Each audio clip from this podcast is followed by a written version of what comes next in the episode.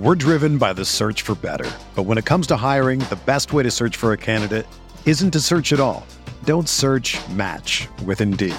Indeed is your matching and hiring platform with over 350 million global monthly visitors, according to Indeed data, and a matching engine that helps you find quality candidates fast. Ditch the busy work. Use Indeed for scheduling, screening, and messaging so you can connect with candidates faster. Leveraging over 140 million qualifications and preferences every day, Indeed's matching engine is constantly learning from your preferences, so the more you use Indeed, the better it gets. Join more than 3.5 million businesses worldwide that use Indeed to hire great talent fast. And listeners of this show will get a $75 sponsored job credit to get your jobs more visibility at Indeed.com slash BlueWire. Just go to Indeed.com slash BlueWire right now and support our show by saying that you heard about Indeed on this podcast. That's Indeed.com slash BlueWire. Terms and conditions apply. Need to hire? You need Indeed. Another day is here, and you're ready for it. What to wear? Check. Breakfast, lunch, and dinner? Check. Planning for what's next and how to save for it? That's where Bank of America can help. For your financial to-dos, Bank of America has experts ready to help get you closer to your goals. Get started at one of our local financial centers or 24-7 in our mobile banking app. Find a location near you at bankofamerica.com slash talk to us. What would you like the power to do? Mobile banking requires downloading the app and is only available for select devices. Message and data rates may apply. Bank of America and a member FDIC. Roto Grinders presents your first word in daily fantasy sports. The Morning Grind. Stevie TPFL and company are here to jumpstart your analysis on today's DFS slate. Without further ado, here's your host, Stephen Young.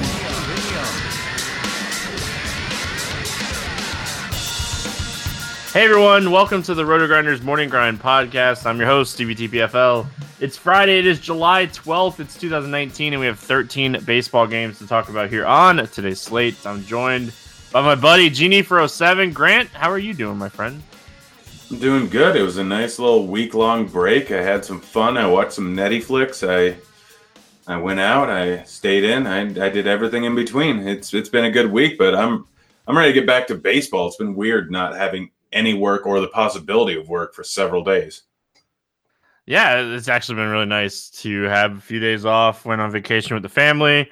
Uh, got home today. Leave again to go on what what the fun people are calling a baby moon tomorrow. Um, Ooh. you know, I guess it's like a, a romantic getaway before your wife has the baby or something along those lines. But uh, excited to spend some time with my wife before our new baby gets here in a couple months. So Little Yes, good. baby Grant Nefer Young.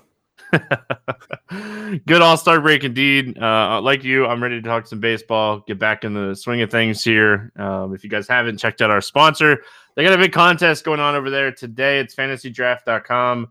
Sign up to the Roto Grinders links. That way you get access to three months of Roto Grinders premium for fantasy draft. Plus, you'll get three months of Roto Grinders premium for fantasy draft. I said it twice, didn't I? Anyway, um, Do I not get it- naming rights? uh, Rights? I really want to know. I thought I had naming rights on your kid. I may No. remember making a bet with you like six years ago. You probably don't remember, but it, it's it's binding. It's legally binding. I was, I was we're we're going through stuff um in my old office closet and you know trying to get it ready because that's going to be the baby's room. I moved to the front room in the house, and um, I found an old Playboy Mansion um towel that FanDuel like sends you when you qualified. Um, today was interesting. So Yeah, anyway, I've, I've got I've got quite a few of those random things hanging about my house. I found a Star Street hoodie. Um, Star That's Street hoodie and a um, Draft Street hoodie. Um, when I was moving stuff around, but all right, you guys are ready for us to talk some baseball. It's been a few days. Uh, let's jump into this slate. We start with Toronto at New York. Aaron Sanchez, Domingo Germán. Uh, any interest here in Aaron Sanchez? I'm on team never play Aaron Sanchez, and going against the Yankees, it's an absolute no. Not good strikeout rate. Terrible walk rate, gets a lot of ground balls, but the Yankees are just too darn good. Yeah, the Yankees have a bunch of fly ball hitters: Hicks, Sanchez, Didi, E5, Torres. They're all fly ball guys. So, uh, going to be a spot that I stay away from Sanchez, like you. You know, the guy 18% K rate on the season, but a 13% walk rate. Swinging strike rate under 9%. I like to see that over 10%. So, really, really nothing standing out here for me on Aaron Sanchez. Domingo Germán on the other side, 3.63 XFIP, 26% strikeout rate this season. A lot of strikeouts in this lineup. Any interest here in Germán? I mean, the numbers are definitely there, though the price tag's a little bit restricted at 10.1K. We don't know if he's going to go over 90 pitches in any given start. He can be a little bit efficient. Yes, there's some upside going against this Toronto team, but I like a few options in the mid tier. So I'm probably just going to X out uh, Domingo and just go with guys that are cheaper. I'd rather go up to Cole or go down to a lot of other guys. Yeah, the price point not the best. Um, I don't think it's a terrible matchup by any means, and I do think he probably approaches 90 pitches here. I don't know if he'll go over like what you were saying. I think he ends up close to 90. Um, you know, he's a guy that I really want to see him go out and dominate a game. It was nice seeing him get six strikeouts, have a good game against the Mets last time out, but I really want to see him go out and dominate a game um, ever since the injury. So I don't think he's a bad play here. I'm not going to talk anybody off of him, but like you, I think there's better options either going up or going down here in this spot. Let's talk bats. Anything stand out to you here on the Toronto side of things? No, Domingo's a good pitcher and like Toronto's not really a great lineup. Um, it's been playing in New York, so yes, it's a decent pitcher's ball or hitter's ballpark, but so is Toronto, so they don't really get an upgrade for the bats. Like looking at the price tags, Smoke and Vlad are both a little cheap, so you can go with them if you want. Just like you can go with them pretty much any day. But like I said, Domingo's good to both sides of the play. He does give a little bit of hard contact, so you could potentially get a cheap bomb out of those guys. But outside of them, no real interest in anyone.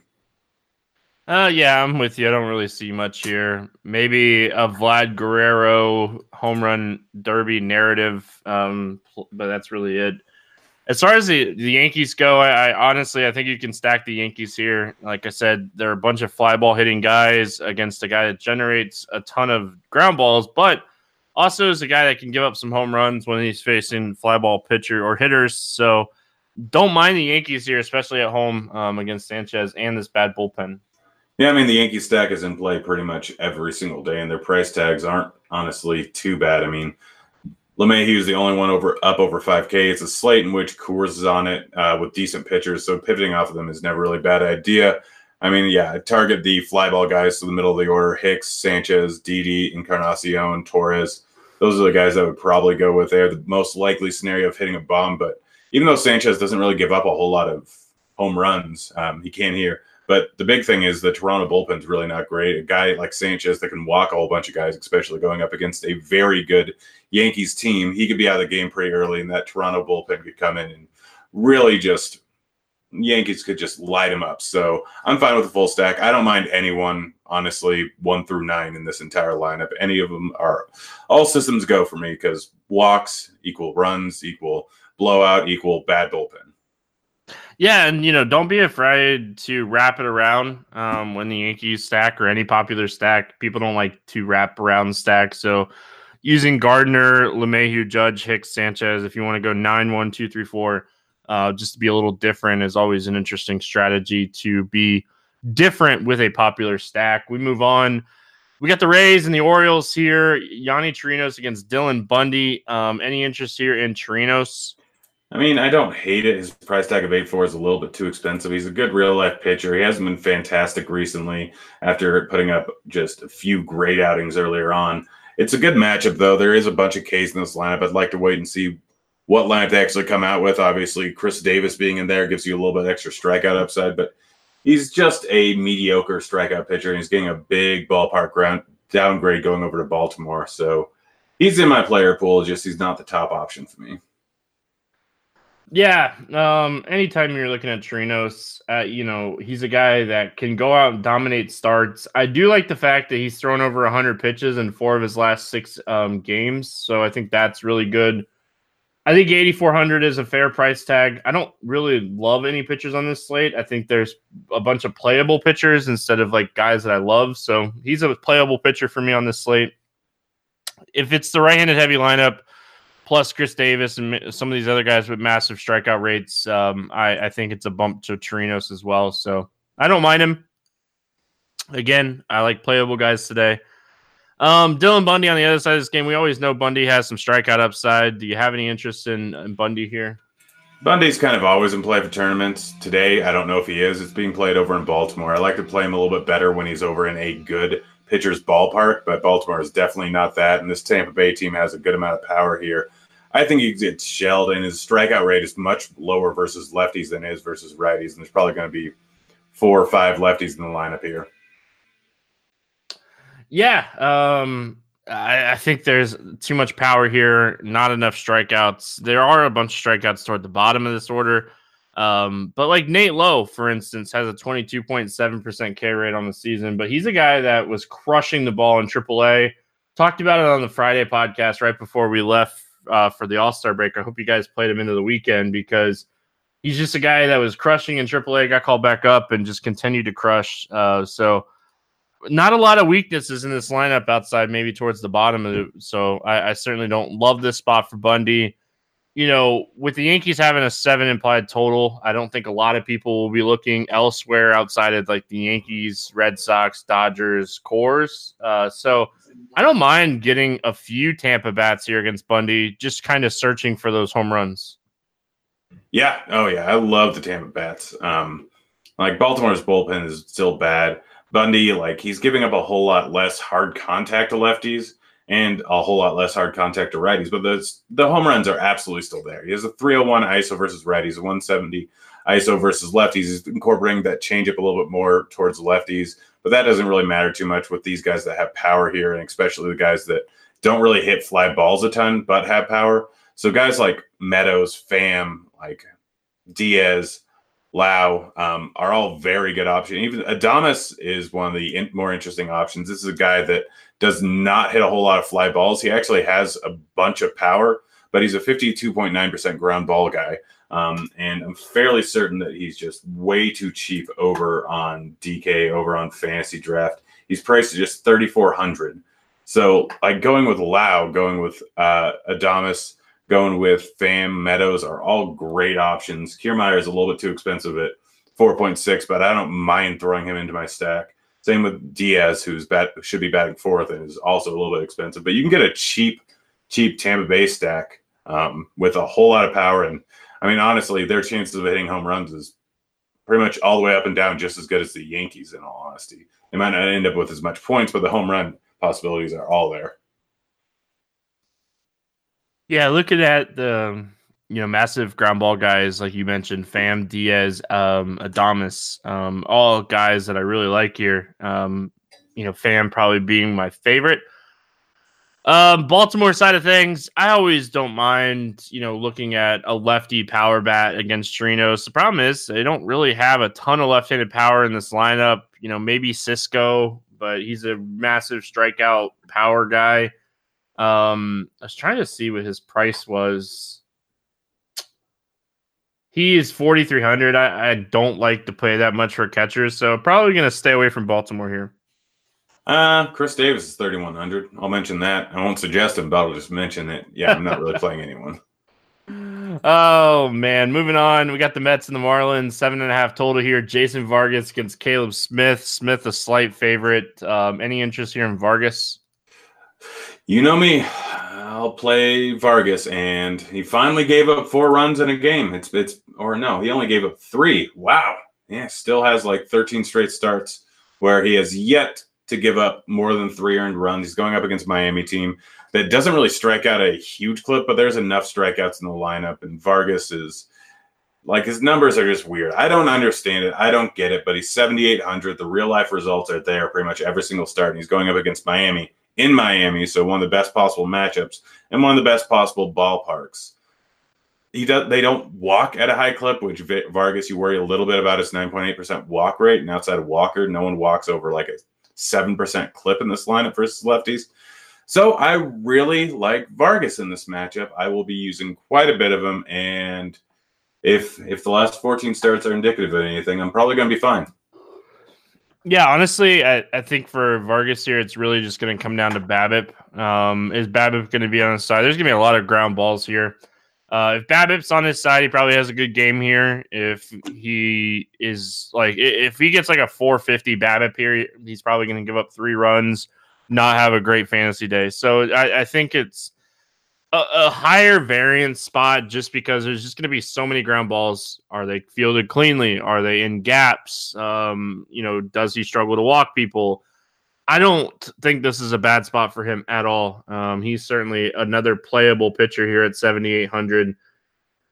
Uh, going to the other side of this game, Caleb Smith's probably my favorite pitcher on the slate. You know, just considering price, considering strikeout upside considering considering this lineup, um, he's probably just my favorite play. I know when you look at the overall numbers, we don't see a ton of strikeouts here, but when we dig into it a little bit more, you know, especially looking from 2018 plus to get a larger sample size against lefties, there's plenty of upside in this matchup here for Caleb Smith. Yeah, and honestly, one thing that we worry about with him quite a bit is home runs. Uh, giving up a 40% hard contact rate on the season, and Alonso can hit one anywhere. He's probably going to hit one if he actually hits the ball at all. But Caleb Smith still has a 14.4% swing strike rate on the season. He had 95 pitches before the All Star break, so he should be up around 100 during this start here. He's going up against a Mets team that is right about league average in strikeouts for the year versus lefties. But like his last four starts, two home runs, three home runs, two home runs, one home run. So he's and he's allowed a home run in nine straight starts here. He's playing over in Miami against a team that doesn't have that much power outside of Alonso. Caleb Smith, like if ownership wasn't a thing, I'd roster him 100%. I wouldn't even think about it. With ownership, I think there's another guy around the same price range that could steal enough from it that I'm probably going to be using a whole lot of Kip Smith too. Yeah, and like he's he's faced this team once this season already. Um, close to opening day, it was April first, so a long time ago, and he pitched really well in that spot. So I think that you know this is obviously a spot that he could go out and pitch well. Um, you know, he's had a couple starts against this team actually, and the strikeouts have certainly been there for him. So I, I do think this is a spot that you know we could see some upside from Caleb Smith and you know, he's just a guy, like, like I said, I don't really love anybody on this slate. So when I'm looking at his price range at 8,600, I know I can save some money and um, get a guy with some upside. As far as the Mets bats go, you kind of talked about it already. Like the one guy that I really want to play here is Alonso. Um, and, you know, he's just, he's so expensive, but he's not like overly expensive at 4,900. He's not like 5,900 here. Yeah, um, and I mean, like I said, Caleb Smith has a 241 ISO versus righties so far this season. Alonso versus lefties, 475 ISO this season. This guy is good. Home run derby narrative, if you will. I know you mentioned that earlier with Vlad, but this guy actually won it. We won't talk about what actually happened there because it's still ridiculous to me. But in any case, this guy hits bombs. He hits bombs a lot got 30 on the season. He's going up against a guy that's allowed a home run in nine straight starts and is averaging about almost two in that span. So even over in Miami, I don't care. I'll use some Alonso. He's under 5K, but outside of him, I really have no interest in anyone. Yeah, that's where I'm at. Like he, he he's where I'll draw my line. Um, I don't really see a reason to play any of these other bats. Um, anybody from the Marlins that you want to play here against Vargas? Um, no one in particular, and I don't stack against Cy Vargas. I don't mind, you know, maybe like a cheap bat if you need to finish something off. But I'll be honest, like a lot of these guys are priced, you know, up a little bit compared to where they've been a lot this season. Probably my favorite play is Alfaro. He's 3,600. He's a catcher with power upside. He has 10 home runs on the season. So if I was going to end up on anybody, it'd probably be him. But again, I don't this is probably my favorite game for pitchers just in a, in general. Has the lowest total on the slate for a reason. Minnesota at Cleveland, nine total. Kyle Gibson, Mike Clevinger. Clevinger is a 140 favorite here. Um, any interest in Kyle Gibson?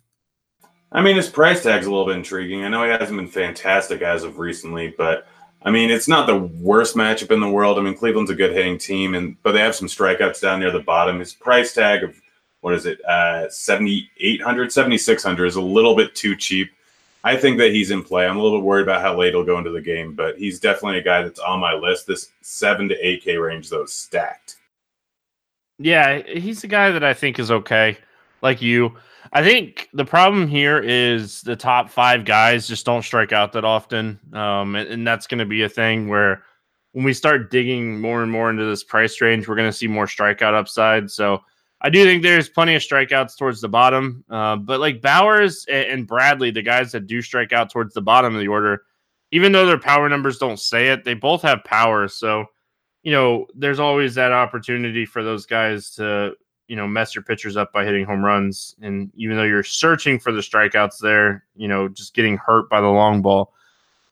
Um, the other side of this game, Clevinger, you know, what, what's your thoughts here on Clevinger? Because you know, we, we kind of saw him struggle in in his first game back against Baltimore, but then went out against Kansas City and you know threw 79 pitches and had nine strikeouts in six innings. So I'm really like on the fence with him in this spot. I mean, it all came down to BABIP. Looking at him versus Baltimore, he gave up what five hits versus like 12 batters. Um, he did walk a few guys, so obviously we can sometimes worry about getting a little bit uh, wild, but he had three walks in his last two starts, and a lot of that came down to BABIP and bad luck at the bad time.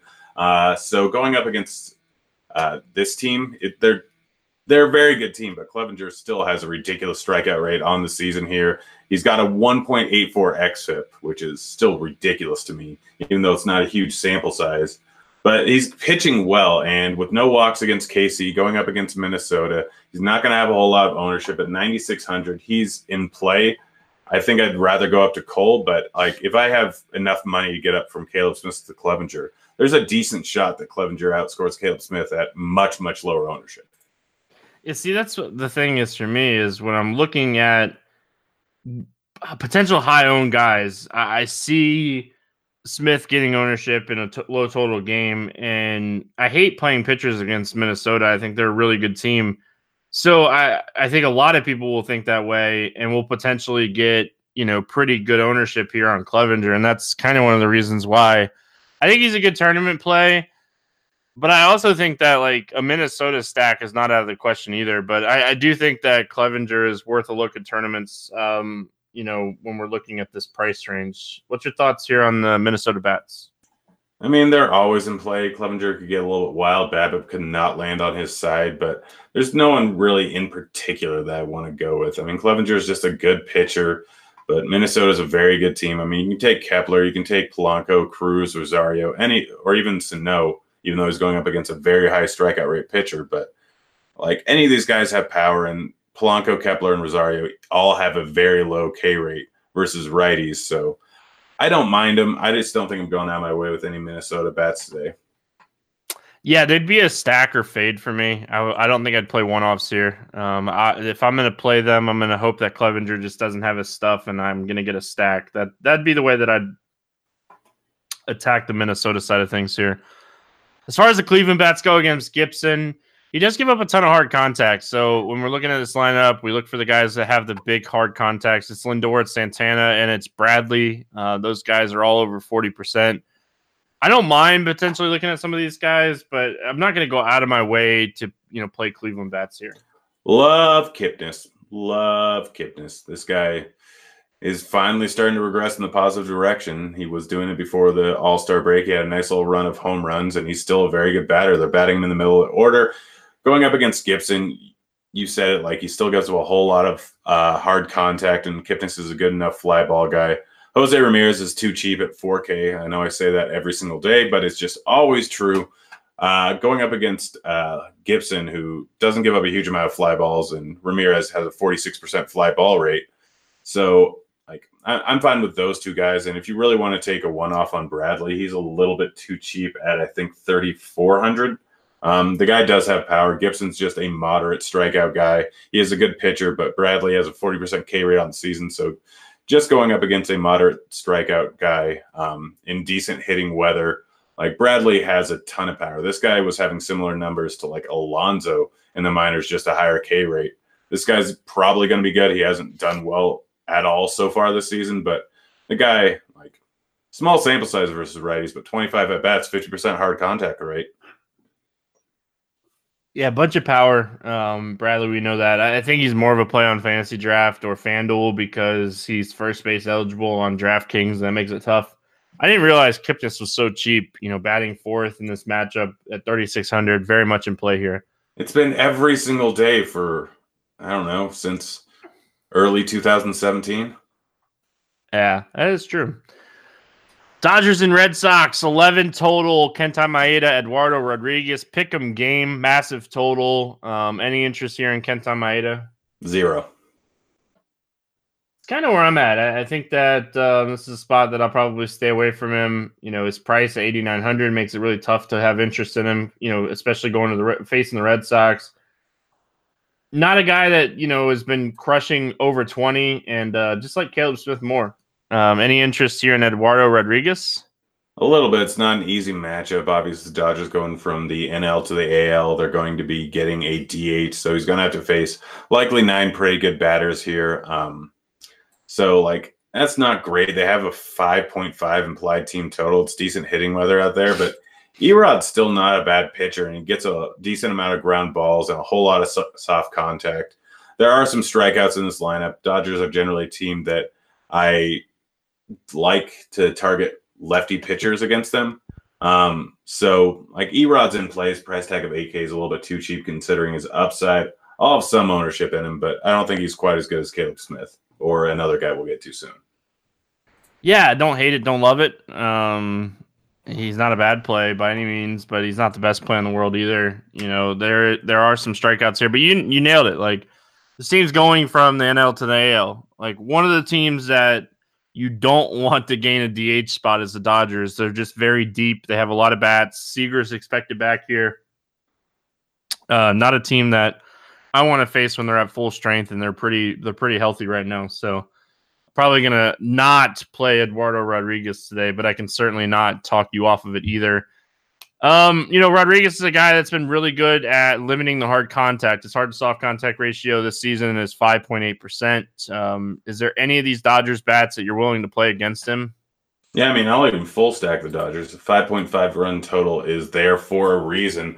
Only guy priced, no one's priced above 5K, actually. Bellinger's at 5K, but these guys are obviously good bats. Dave Roberts is less likely to pinch hit for guys, considering they're going over from the NL to the AL, so they'll actually have the DH. So that limits a lot of the risk for a lot of these guys. Justin Turner's crushed lefties this year. He's crushed lefties last year. He's very good hitter, and I know that the home runs haven't really been there, but against lefties, he still has a 61% hard contact rate and a 52% fly ball rate. He's still a very good hitter.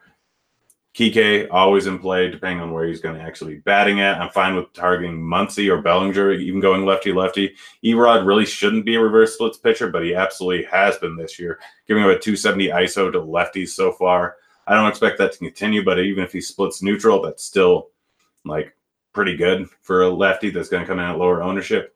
I like a lot of these guys, um, even though I like Erod, but like it could go either way. Yeah, I really like Bellinger here.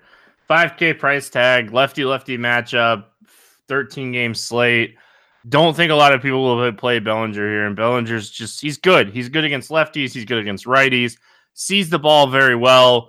Hit his swing is just so natural. Really like Bellinger here. 53.5% hard hit rate and 125 plate appearances against lefties this season. He's going to hit Rodriguez hard here. So, and you know they're the visiting team, so we might might you know get that fifth at bat for Bellinger um, at low ownership. So really really like Bellinger here, and um, like you said, don't hate a Dodger stack. And you know honestly, on the other side of this game, I don't hate a Red Sox stack. Uh, you know they're certainly a team that I'm going to be looking at here. The guy that I like here is Devers. Uh, I think that with him being the highest priced Red Sox bat here. I don't think he'll get a ton of ownership. And, you know, he was just crushing the ball going into the break you know, when we look at his last 10 games, was having a field day. And um, he's probably one of those guys that really honestly didn't want to see the All Star break come up the way that he was hitting the ball. Yeah, yeah, no, uh, right there with you. Obviously, made as much worse versus lefties than righties. 353 wOBA compared to 212 to righties. I, I don't mind a stack. I mean, all these hitters are actually good enough. Betts, Bogaerts, JD, all these righties are still very good hitters. Um, and they're priced at a little bit too cheap considering how good they are. I know Mayhe's been very good versus righties, but Betts is only 4,600.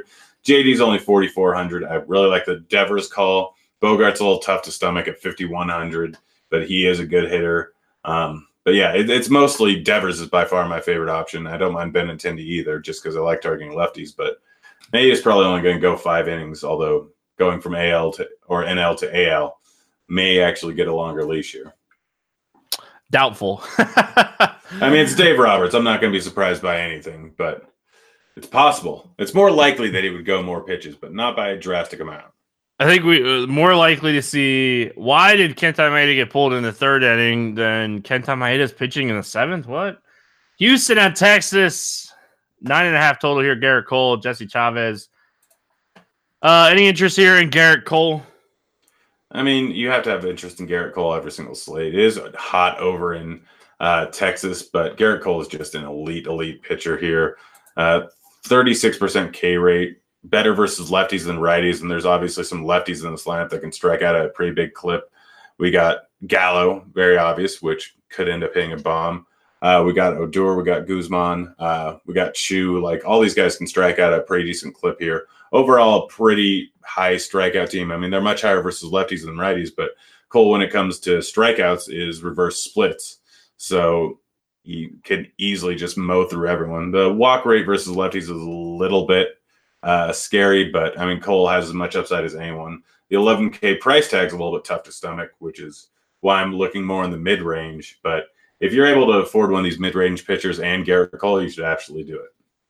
Yeah, and there's there are you know plenty of value options that we've talked about, but yeah, Gerrit Cole, phenomenal play here. Should be pitching with a lead. Um, you know the run support should be there for him, but he's definitely the top pitcher on the slate, just pure talent, raw points wise. It's just can he do enough to pay off his price tag? And there's always enough upside when you're facing this t- team. There's a lot of strikeouts in the bottom half of this lineup. Uh, the other side of this game, uh, Jesse Chavez. Any interest? Nope. He's going up against one of the best hitting teams in the league with one of the lowest strikeout rates versus lefties or versus righties. I have no interest in Chavez. Yeah, I really like Houston here. Um, I'm hoping they kind of fly under the radar. I highly doubt they will.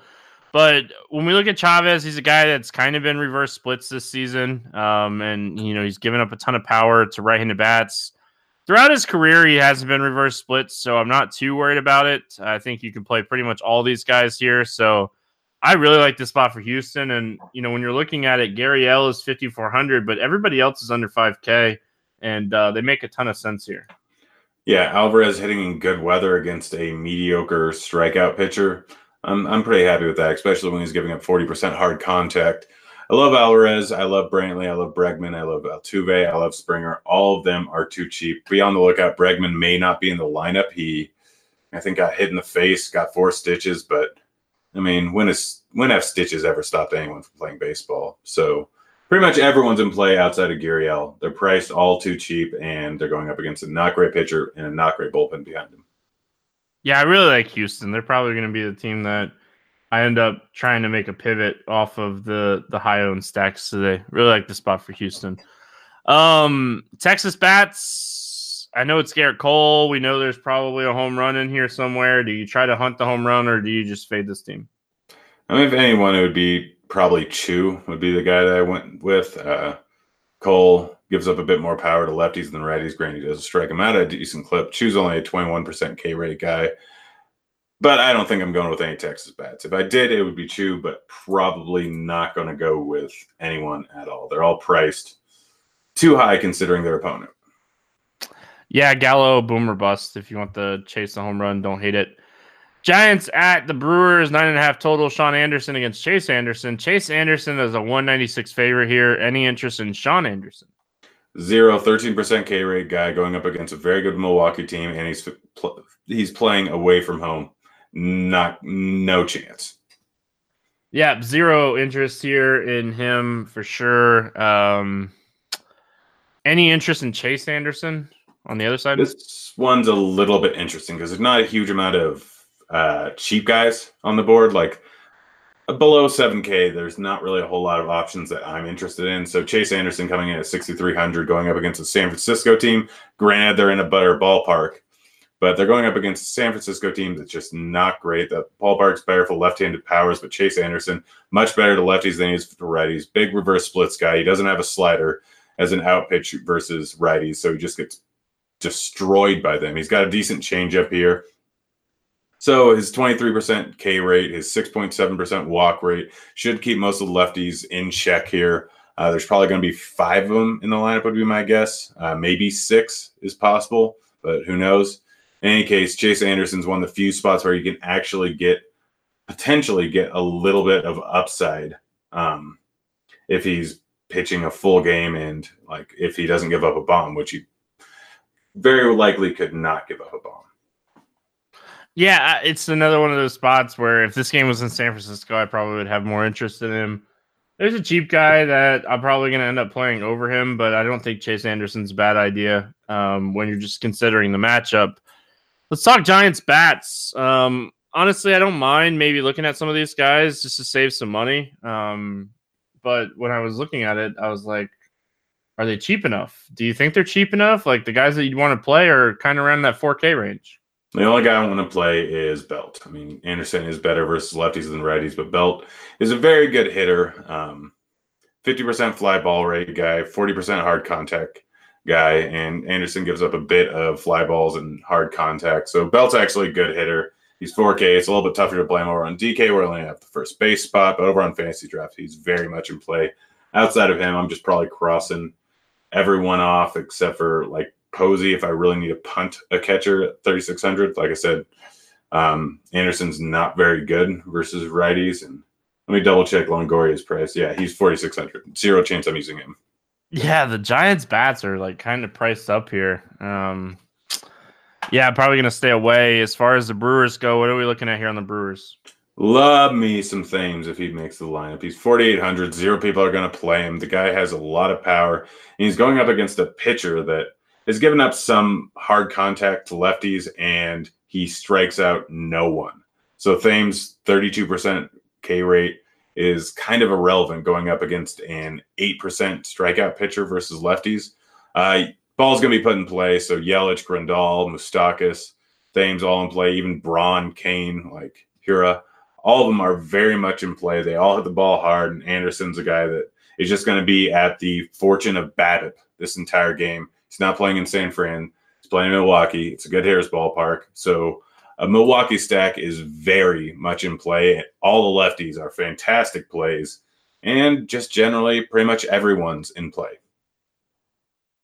Yeah, Yelich, Moustakas, probably my two favorite plays, but you know, you can make that four or five man with Grandal, Yelich, Moustakas, Thames. Whether you want to do Braun or Hiura, um, all these guys very much in play here. Detroit at Kansas City. I'm seeing two different pitchers here for Detroit. Um, I'm seeing Daniel Norris and I'm seeing Matt Boyd. Uh, they're both lefties.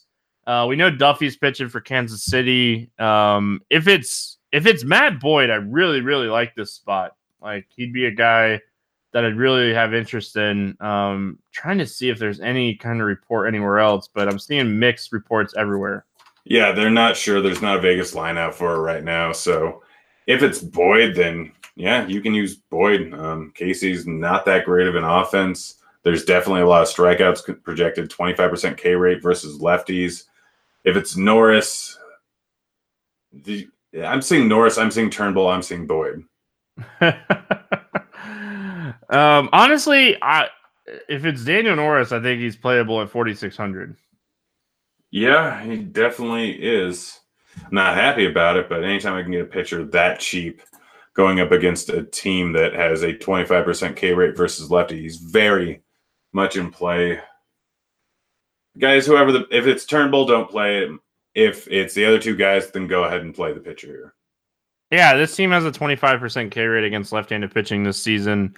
Um, Lopez keeps it a little low there with his 14%, but really we're looking at six guys here with strikeout rates over 21% against left-handed pitching. So, you know, Daniel Norris, if he is the if he is the guy here, he's 4600. He's cheap. If you get like 13 to 15 points from him at that price, like and your rest of your team does what it needs to do, like he's probably going to pay off that price tag. So if it's him, I don't hate him at 4,600. If it's Matt Boyd, he has a lot of strikeout upside. He's probably my favorite pivot off of Cole in that top range if it is him. So um, definitely interesting to see what happens here and uh, who they start. Uh, what are we looking at here with Danny Duffy? I love him and I hate it. It's every single time Danny Duffy's in play.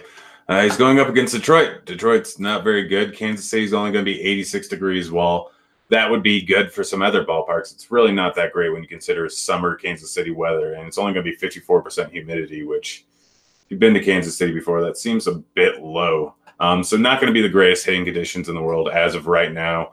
And there's a bunch of strikeouts in the lines. I mean, you don't have a huge sample size looking at 2019 and honestly looking back to 2018 and 19 there's still not a huge sample size of a lot of these guys but like there's there's strikeouts in this lineup here and duffy he's a guy that they'll allow him to go over 100 pitches here i could easily see a 20 point outing out of duffy going up against a not very good detroit team in a decent pitcher's ballpark it does suppress strikeouts a little bit but there's a high enough strikeout team where i'm still fine with that yeah i don't hate it um you know, I, I don't mind any cheap guys. You were supposed honest. to talk me off him. I was hoping you'd talk me off him.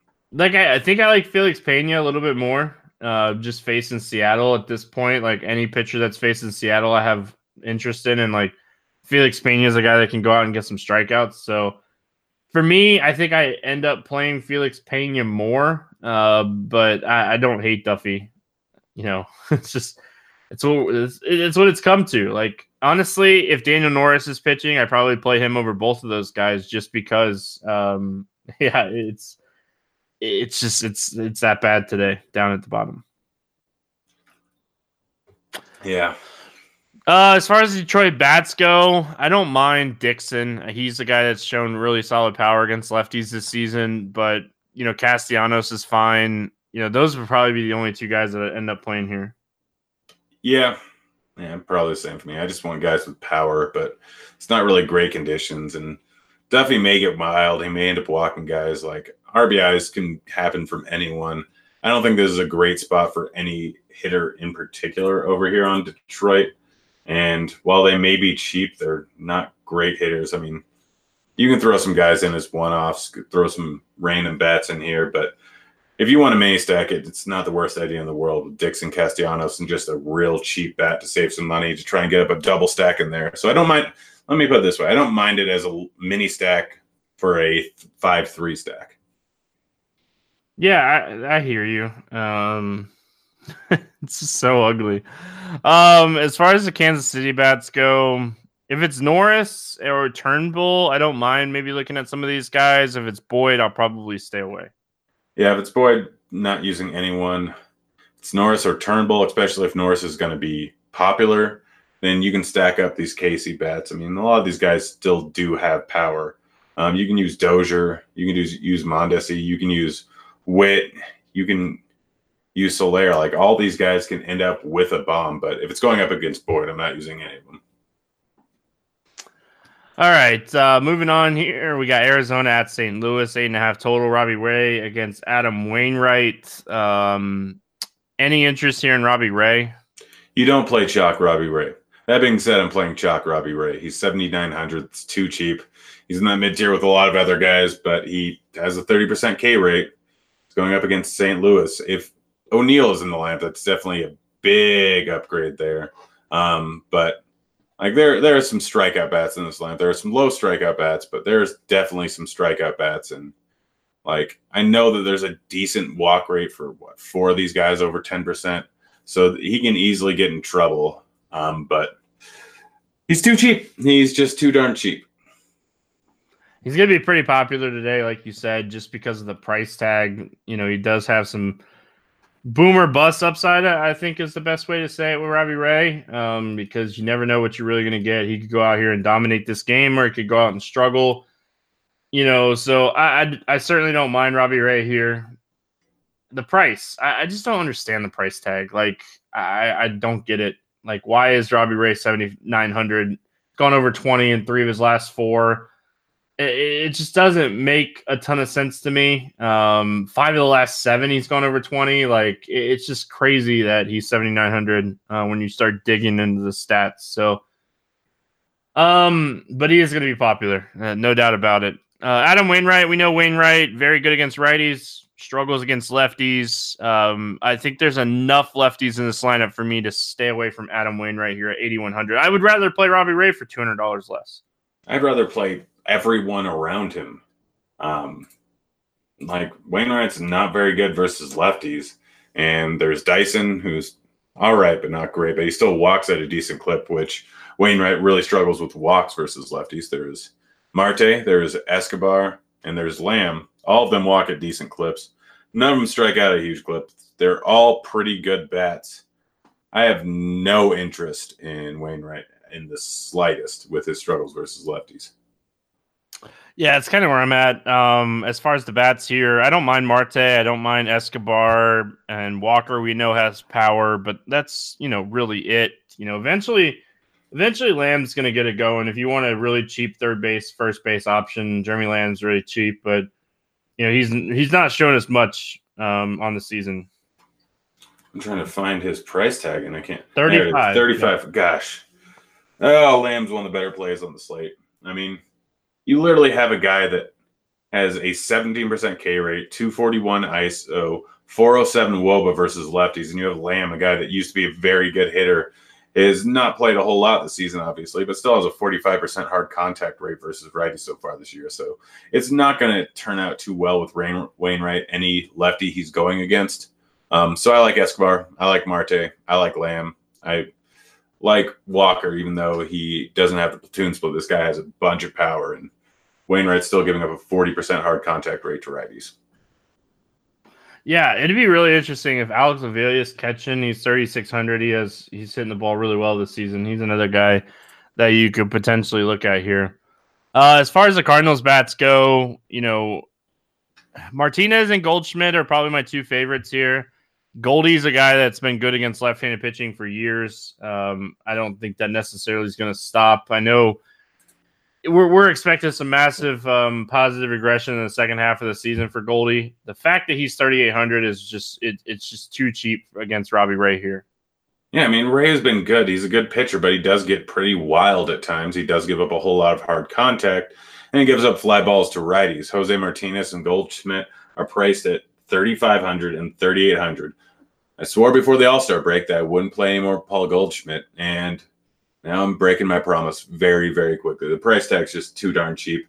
There's not a single bat in this lineup that's priced over 4K. Like this is way too cheap. I don't understand it. I get Ray's like the pricing on both sides doesn't make sense. Like why is Ray 7900 but not a single bat against him is over 4K? Like they're going to be a popular stack and they're going to be a popular double stack but taking the power bats against a guy that can give up some power in Martinez, in DeJong, and Goldschmidt, like even O'Neill, a guy that has a ton of power. And I know Ray still strikes out righties at a 30% clip, but if O'Neill puts the ball in play, there's a decent chance that it's leaving the yard. I like them. I don't mind Fowler. I don't mind Wieters. Molina just got put on the IL. Um, probably wouldn't go Wong. Try not to target too many lefties against him, but any of these guys, like outside of Carpenter, they're all righties for the first seven batters. And even Carpenter is pretty good versus lefties. So I don't mind a full stack here. They're just too cheap.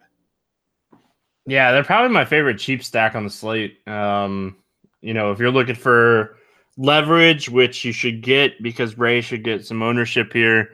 Just looking for leverage and cheap, uh, cheap stack. I, I think the Cardinals are my favorite cheap stack on the slate for sure. They're just they're really underpriced for the upside. Cincinnati at Colorado. Sonny Gray against Jon Gray, 12 total. Jon Gray, a slight favorite. Um, any interest in either one of the Grays here? Um, I feel like I should make some Fifty Shades of Gray reference, but I've gotten that off the top of my head, so I'm just going to say no. Um, Sonny Gray has a 57% ground ball rate. Does that count as a 50 Shades of Gray joke? I don't know. Um, we're out of practice here. I, I, will say, like looking at the bats here, you know, looking at the Cincinnati side, my my probably my favorite hitter on the entire slate is Derek Dietrich. If he cracks the lineup, Grant, he is 4,200 against Jon Gray in Coors. There are some really cheap bats when we're looking at you know stacking this game. Yeah, I don't quite understand that price tag. I mean, he hasn't been doing well recently, but he's 4,200 and Scooter Gennett is 3,800 if he's playing. Like, not a single Cincinnati bat is over 5K playing in Coors. Uh, pricing on the slate just doesn't make sense to me, but I mean, I'd rather target lefties versus Gray than righties, although both sides of the plate are completely fine. Um, so Winker, if he makes the lineup, he's too cheap. Everyone who makes the lineup is too cheap. Let's just put it that way. Puig shouldn't even be 4,900 over in Coors. Like, this is everyone's too cheap. It's that simple. Like, Cincinnati bats, Cincinnati might be the chalk stack since they're playing in Coors and their price tag. I don't have the higher run total, but they are in probably just as good of a spot. Gray and Gray are both equally mediocre pitchers. Um, although Gray did dominate and destroy my night right before the All Star break. Thanks, Sonny Gray.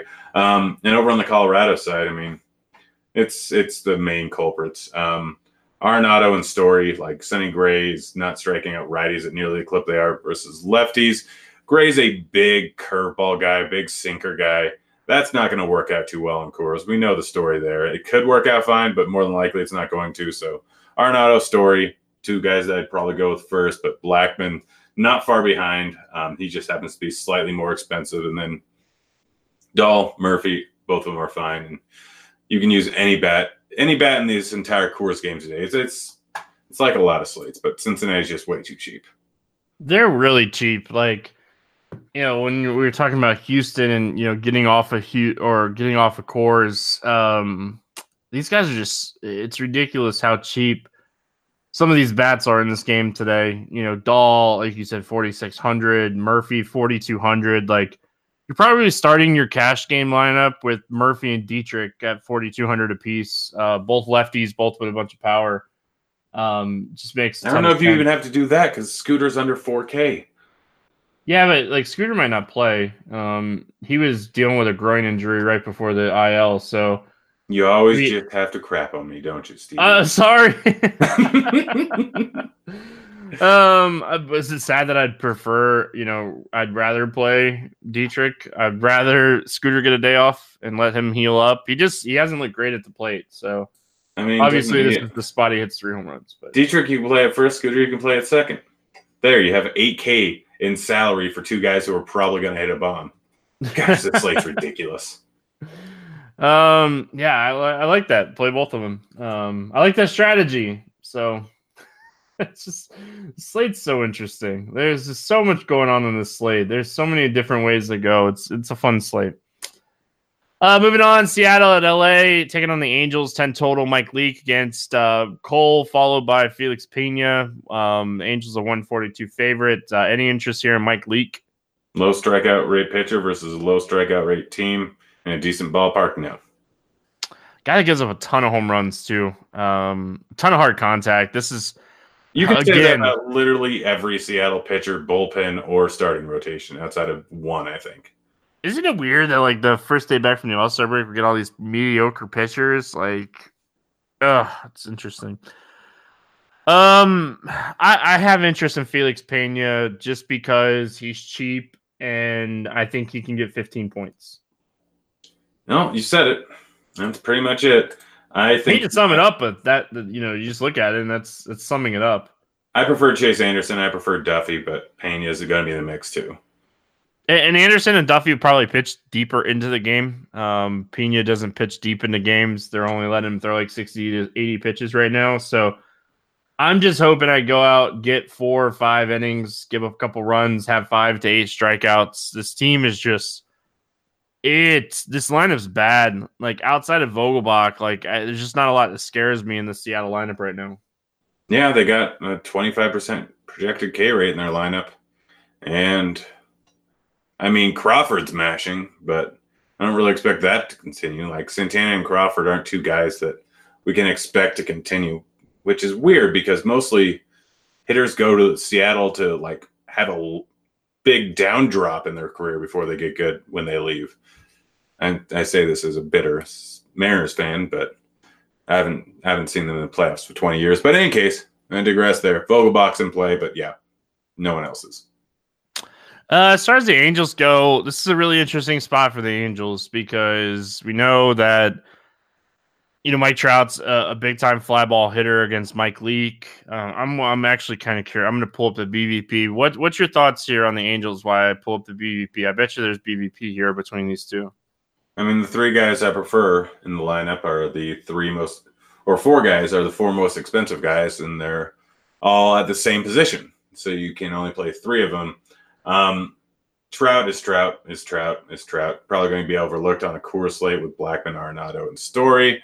Um, and Houston guys being expensive. There's a lot of expensive bats. So Trout is still one of the better plays, if not the best play, when you're talking about just raw points on the entire slate here. Like this LA team has a 5.6 implied run total. And outside of the what top four bats, top five bats, maybe if you want to include Justin Bour, who's a top 35 hitter in the league. Yeah, I said that. Um, like I, I only want the first five bats, and that total is enough to make me think that that's going to be most of their production here. So I'm good with all the outfielders. Upton's too cheap at 3,800 going up against a real trash righty who been bad against both sides of the plate. Calhoun's too cheap at 4,100. Ohtani's about where he should be, and so is Trout, but both of them are still great plays. All these guys can hit a bomb. Justin Bour is super cheap, but it's at a first base position, so he's probably better suited for fantasy draft. You want to guess the BVP between Leake and Trout? Um, 18 for 38.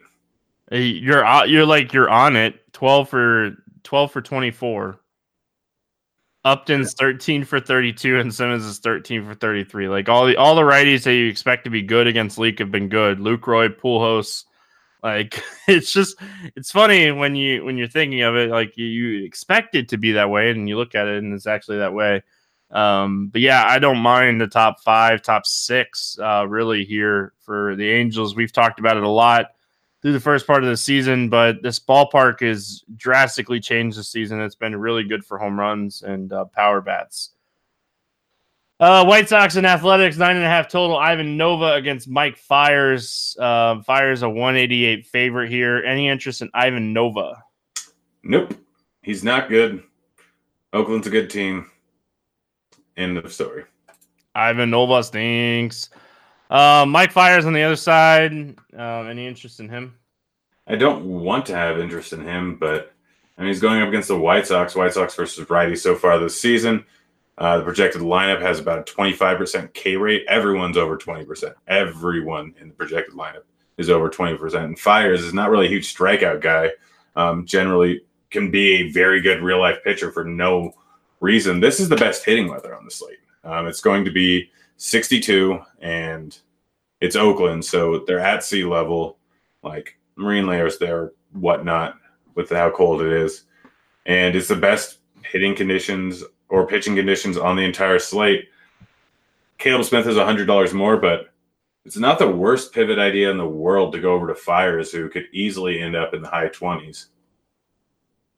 Yeah, he's not a terrible play here. I wouldn't talk you off of it. He's been much better at home this season than on the road like you said, 62 degrees, not really expecting a ton of offense in, in this one from the White Sox.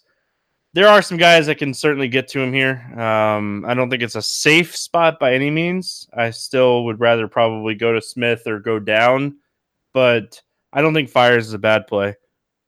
Uh, let's talk bats. Anything on the White Sox side that you like here? Power bats is one offs versus Fiers, pretty much the same as always. Jimenez, Abreu, Moncada any one of these guys can hit bomb, but I'm not stacking up burst Fiers. The guy just doesn't really get beat up pretty much ever. I mean, you know, it's weird. When do you think the last time he allowed over one earned run was? Uh, three games ago. Over a month ago. There you go. Yeah. Um, just four games. I was close. He's kind of got Jason Vargas syndrome or Vargas syndrome. Um, just doesn't get beat up for some reason. The numbers are not really there from a just raw numbers perspective, like K rate, hard hit rate, fly ball rate. None of those really reflect how good of a real life pitcher he's actually been. And you're right, he's under a three ERA at home. The guy just knows how to get things done, and he pitches perfectly for the Oakland ballpark. This is a good matchup for strikeouts. So I'm only targeting Moncada, Abreu, and Jimenez if I'm going with anyone because he also hasn't allowed a home run in over a month. Gosh, this guy's weird. um, yeah, I don't mind the power bats. Moncada, Abreu, Jimenez, really the only guys that I'm looking at here. As far as Oakland goes, you know, I certainly don't mind looking at some of these Oakland bats. You talked about the weather. being an issue. Um, Olson, Davis, Chapman are guys that I don't mind. Um, Canha has been really good this season against right-handed pitching, kind of flying under the radar. Nobody's going to play him if you want to play him in tournaments. Um, if you're playing a bunch of teams, I don't hate that idea. But Khris Davis, 3,700 his price really stands out. You know, we have a first base position that's absolutely loaded today. Nobody's going to play Olson at 5,100. So those would be the guys that I'd start targeting um, here um, against Ivan Nova. Yeah, yeah, you mentioned it. Those are the three guys, and Chapman and Olson are both to um, probably go almost not owned at all. And plus, you have the Matt Chapman can't hit his dad's. What is it? I don't even know what it was. A slider Worst worst home run derby pitcher of all time, FYI. Uh, but Davis is too cheap at 3,700, 3,600.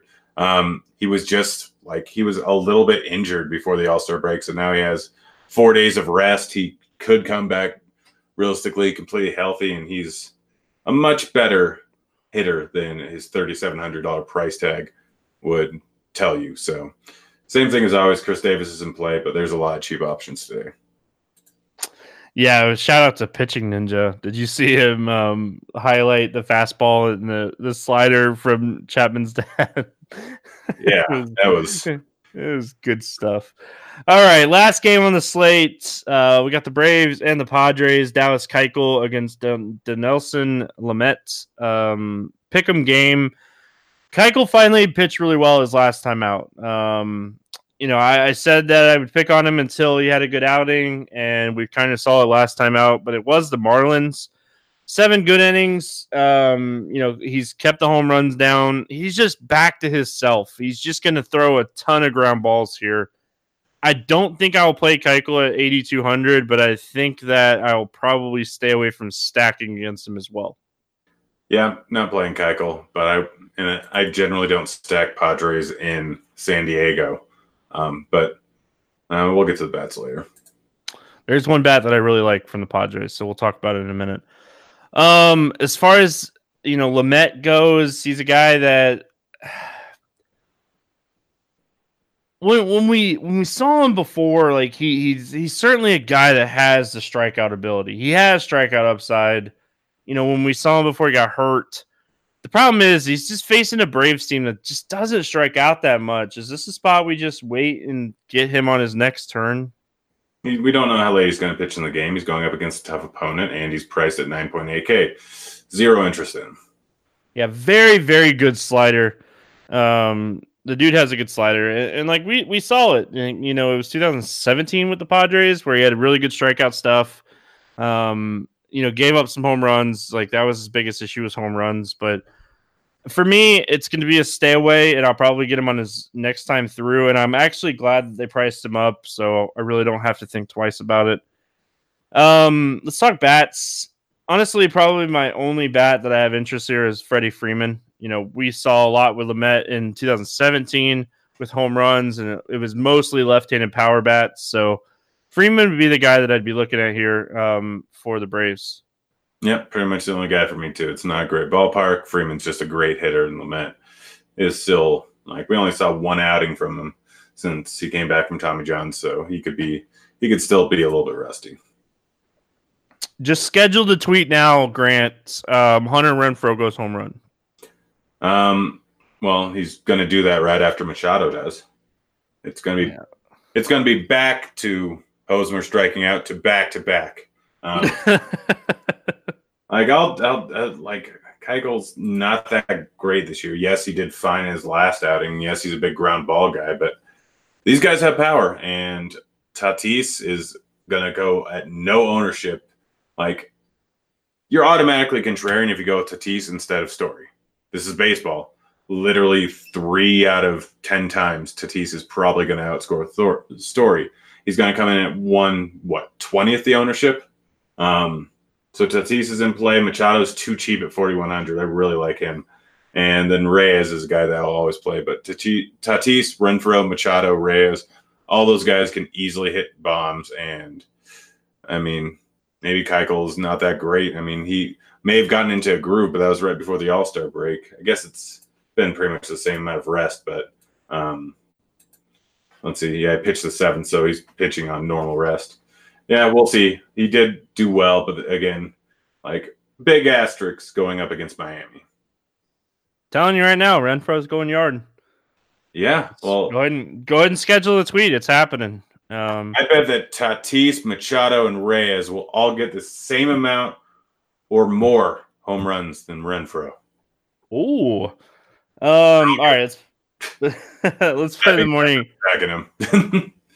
let's play the morning grind game, and then we'll get out of here. Grant, give me a guy under eight K to get six or more strikeouts. Oh gosh, this really pains me to say, but actually, it's not that painful. It's Vargas. All right, I'm gonna go Felix Pena. Um, give me a guy over 8K to score under 15, not in Coors Field. Lamet. All right. Um, I think this guy's going to be really bad. Uh, give me Wainwright to score under 15. Uh, give me a home run, not in Coors, over 4K. Over. Oh gosh, I was about ready to do under to hit a bomb. Um, I'm going Alonso. Oh, I like that one. I mean, it's pretty much a guarantee, right? If you hit it's one every day, if you pick him every day, you win every day. I'm going Renfroe. He's number one on my batted ball profile model today. Um, I'm going to go Renfroe. I really do think he's hits a home run today. Under 4K to get two hits. Who do you got? Kipnis. All right. I can't go in Coors. Scooter's way too cheap. Um. Yeah, you normally don't have a shot to go in Coors for this question. Give me a Willy Adames uh, from the Rays. We talked about him a long time ago. He hasn't had a two hit game in a while. He's been struggling right before the break. I think the break was good for him. I think this is going to be the spot. Gets two hits to come back from the break. Give me a stack to score six or more. You said it, Tampa Bay Rays. All right. I'm going to go Houston. Um, you know, we talked about them quite a bit earlier. Really like the Houston stack today. Well, we got one day back, you know, and then we get two more days off. We'll be back Monday. Grant, any final thoughts before we get out of here? I've got nothing. Um, Jason Vargas is going to be the highest scoring pitcher on the slate. Probably not going to happen, but on that note, most likely not going to happen. We're going to get out of here. Hope everyone has an awesome Friday, has an awesome weekend. If you're looking for NASCAR content, make sure you head on over to rotogrinders.com slash NASCAR. Join me this weekend to get down for a Saturday night race. And uh, that's going to wrap it up. We'll see you guys on Monday. Good luck. You, kids.